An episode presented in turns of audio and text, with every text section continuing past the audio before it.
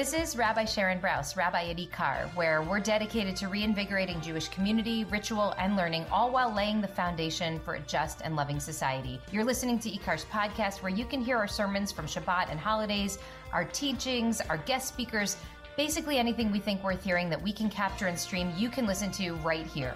The whole Megillah. I mean, literally, the whole Megillah. So thank you so much for being with us. When I was five years old, someone asked me what I wanted to be when I grew up. And without missing a beat, I said, a lawyer. And the grown ups laughed, but it wasn't a joke. And actually, I didn't just know that I wanted to be a lawyer, I knew exactly what kind of lawyer I wanted to be a civil rights attorney. So every dinner table growing up was a preparation for trial. And every summer from high school through the beginning of college was an opportunity for me to sharpen my chops in some aspirational internship. Every class in college for the first two years was some version of race, class, and gender in American politics and civil rights and civil liberties. I was on a path and I was determined to follow this path. But then I stumbled into my Jewish journey. You've probably heard me talk about it before. The part that I haven't talked about very much here is the love affair that I had with Jewish texts as I began my journey. Every day, my heart and my mind were stretched by the study of Talmud and Midrash, this ancient discourse of our rabbis, in unpredictable and almost always meaningful ways. What sealed the deal for me in switching paths from law school to rabbinical school was one realization that I could spend my entire life learning these ancient texts and I would never stop being surprised. That there would always be something new, some astonishing revelation, some insight that, for me at least, was completely new. I was deeply taken by the prospect of a lifelong relationship with something ever changing, something of unending depth. I know that some of you have found that in the law. For me, I found that in Jewish texts. My awe and appreciation of the surprising insight, the unexpected encounter, has led me down the most extraordinary paths. When I open a sefer, a sacred text, to the wrong page, I take note of where I am. Surely there is something for me to learn here too. That's how, when my grandma Harriet was dying, I found the text in Avodah Zarah about two rabbis walking home on the road when they come upon a fork in the road. And they have to decide between two bad options, which led me to the realization that there is always, always a third way. That's how I came across the Mishnah in Midot that became the very heart of our community and the central organizing principle of my book and of my Torah. Much more on that in the days ahead. Over the years, I have come to trust that the Torah that I need is not necessarily what I set out looking for, but what finds its way to me. That's how I came to the text that I want us to look at today. A text that emerged from a medieval midrashic collection called Sefer Hayashar, a surprise, while looking for something else. So let me briefly set the scene. Joseph's brothers have conspired to sell him into slavery. They slaughter a goat. They dip Joseph's Technicolor dream coat into the animal's blood. And then they return home to their father Jacob to report that Jacob's beloved son Joseph has been devoured by a savage beast. The callousness, the cruelty of the brothers' lie to their father is breathtaking. What this midrash probes, though, differently from any other that I've seen, is the depth of the anguish that this provokes in their father Jacob's heart. Jacob is completely bereft. He tears his clothes. He puts on sackcloth and ashes and he mourns his son for many, many days. He weeps bitterly and laments. He weeps and laments, weeps and laments. Like many other midrashim, rabbinic commentaries, this text goes on to describe how all of the children of Jacob surround him, trying to comfort him, but he refuses to be comforted. It's very touching. It even indicates that Isaac, Jacob's father, hears about the loss, and he too is bereft. He's so devastated by the news that he gets up from his home in Hebron, now a very old man, and he makes his way to Jacob in order to comfort him, but Jacob refused to be comforted. All of this is consistent with the common perception of what happened to our ancestor Jacob in those bitter and anguished days. But here's the part that Sefer Hayashar offers that is new, at least to me. After some time passes, Jacob rises from the ground with tears streaming down his face, and he says to his sons, Get up, take your swords and your bows, and go out into the field and do two things for me. First, bring me the body of my son so I may bury him in dignity. Second, search among the beasts of the field, go on the hunt. The first beast that you meet, bring him to me. I pray that God will see my misery and bless me, that the one you bring to me is the one responsible for tearing up my son. Bring it to me, and I will avenge the death of my beloved son by slaughtering this beast. Can we not understand Jacob's desperation, his devastation, his need for closure, for finality, for physical evidence, his need for vengeance? He wants to even the score. The sons of Joseph, of course, know that they cannot fulfill the first of their father's requests. Remember, it is they who know that Joseph has been sold into slavery and that there is no body to return. But nevertheless, the Midrash says that they do what their father asks. They rise early in the morning armed with their swords and with their bows.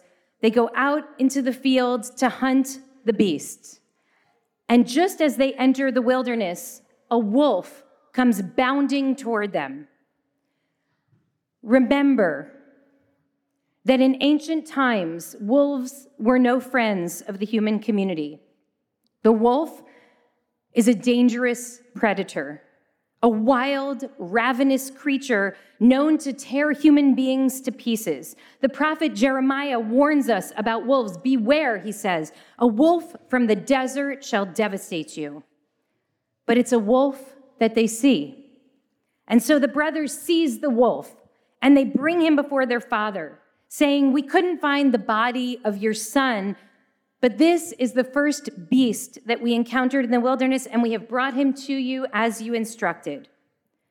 Jacob took the beast from his sons, and he cried out with a terrible, anguished voice. He seized the beast with one hand, and he spoke to the beast from the bitterness of his heart Why have you devoured my beloved son, Joseph?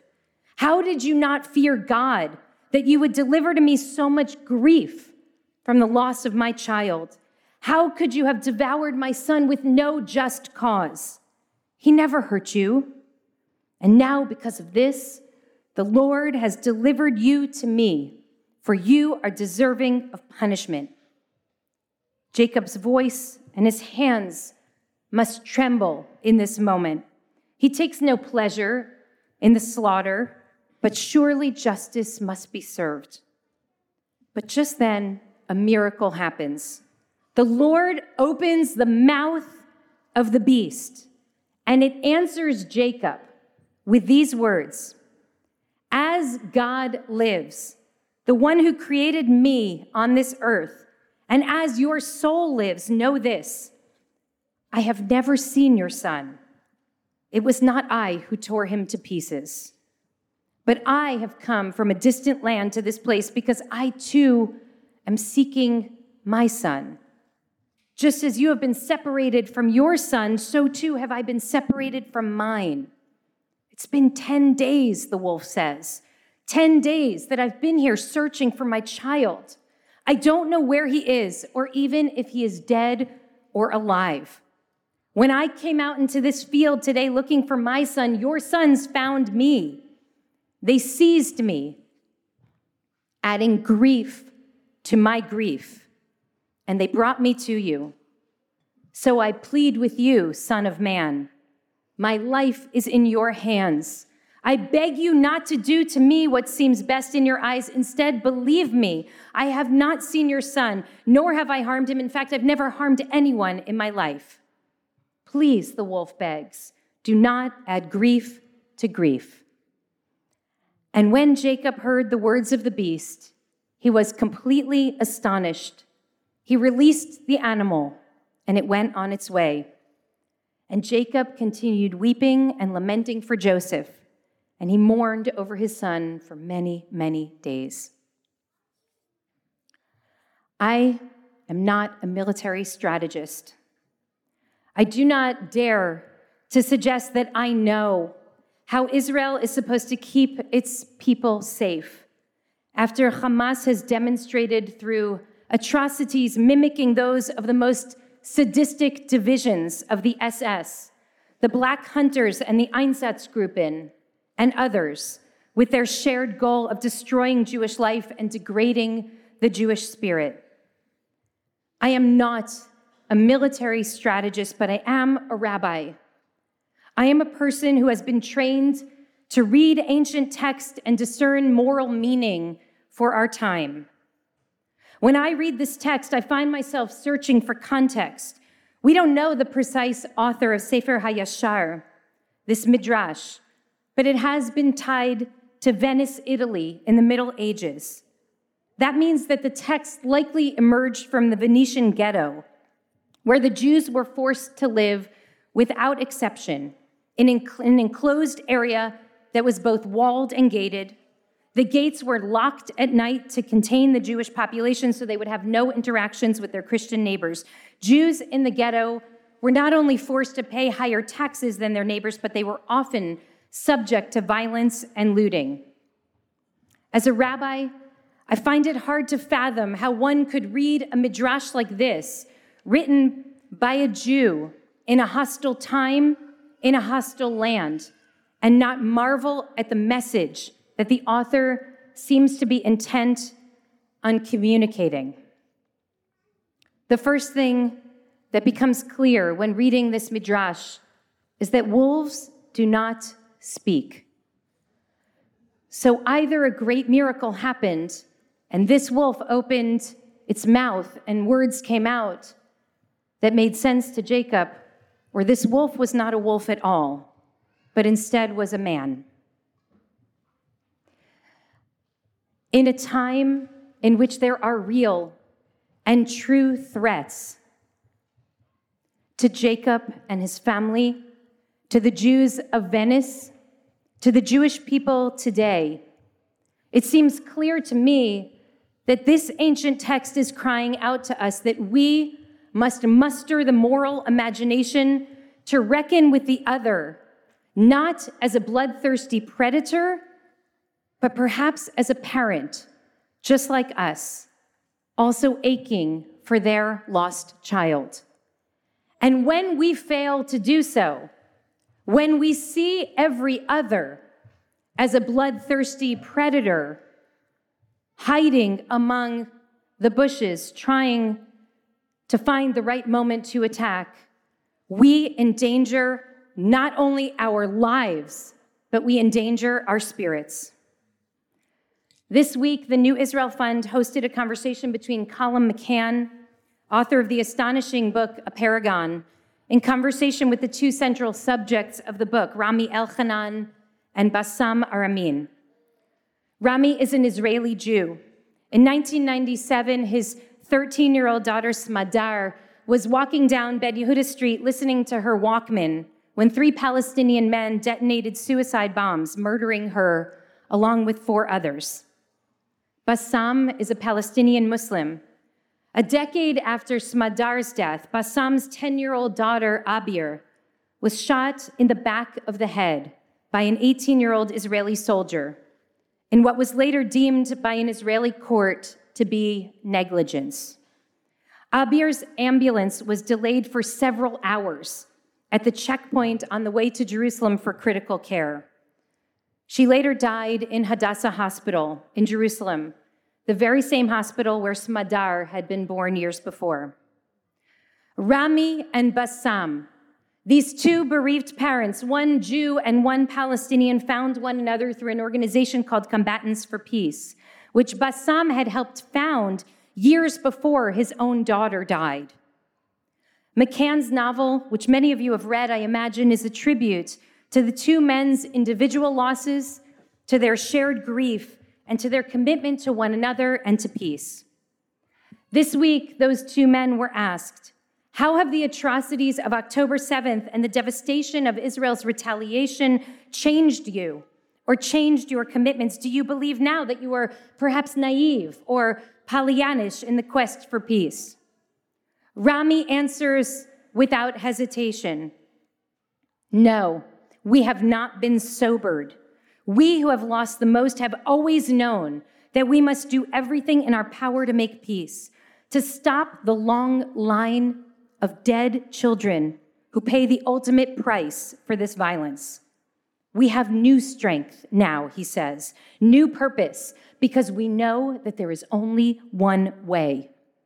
This will not stop unless and until we talk to each other.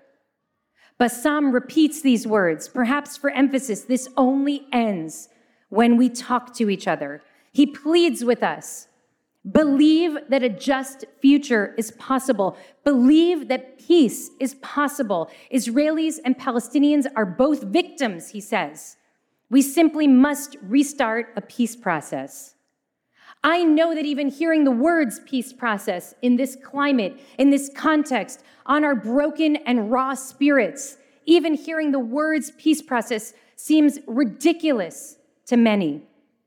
But here we have an Israeli Jew and a Palestinian calling us together, bereaved parents, to move beyond that instinctive reaction and once again imagine what might be possible were we to see one another as human beings.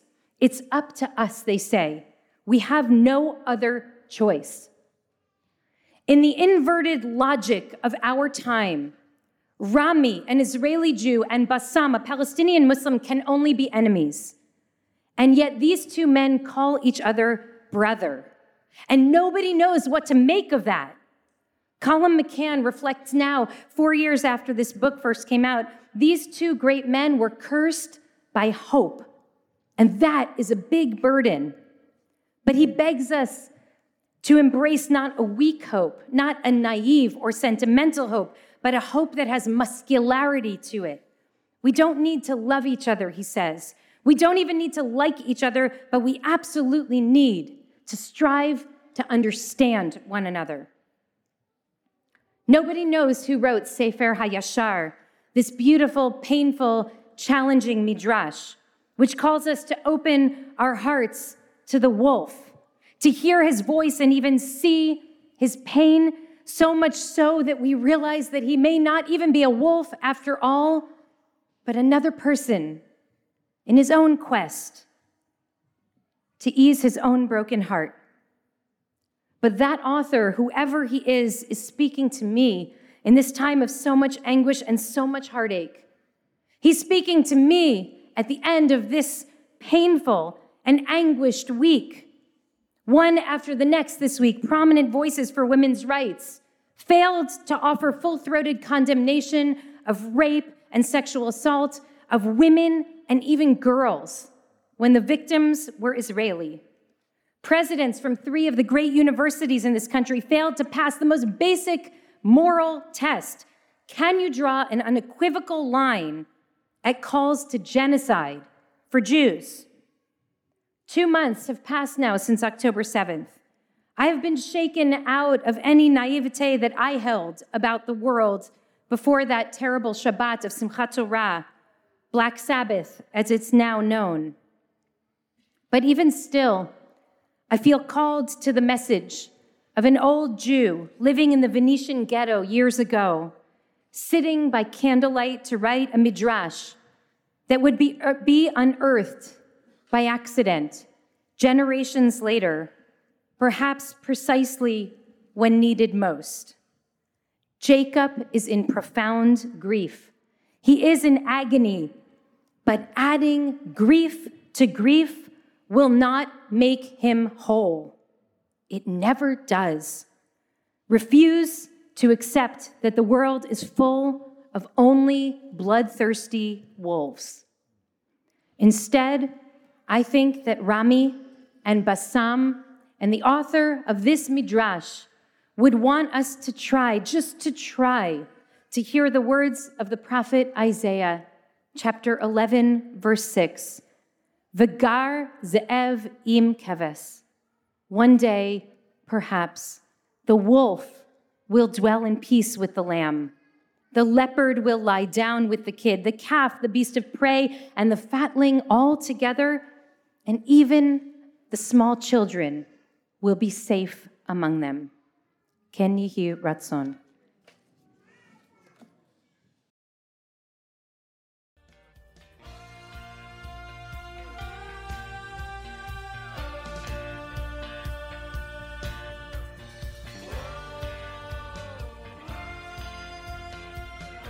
Hi, it's Rabbi Brous again. Thank you so much for listening. Want more content like this? I hope you'll subscribe. And please consider making a contribution to IKAR so we can continue to work toward the fulfillment of our mission to reanimate Jewish life, to embody moral courage, to nurture the spirit, and to work to decipher what it means to be a human being in the world today. Visit our website at ikar.org. That's I K A R.org. And I hope to see you, maybe even in person, sometime soon.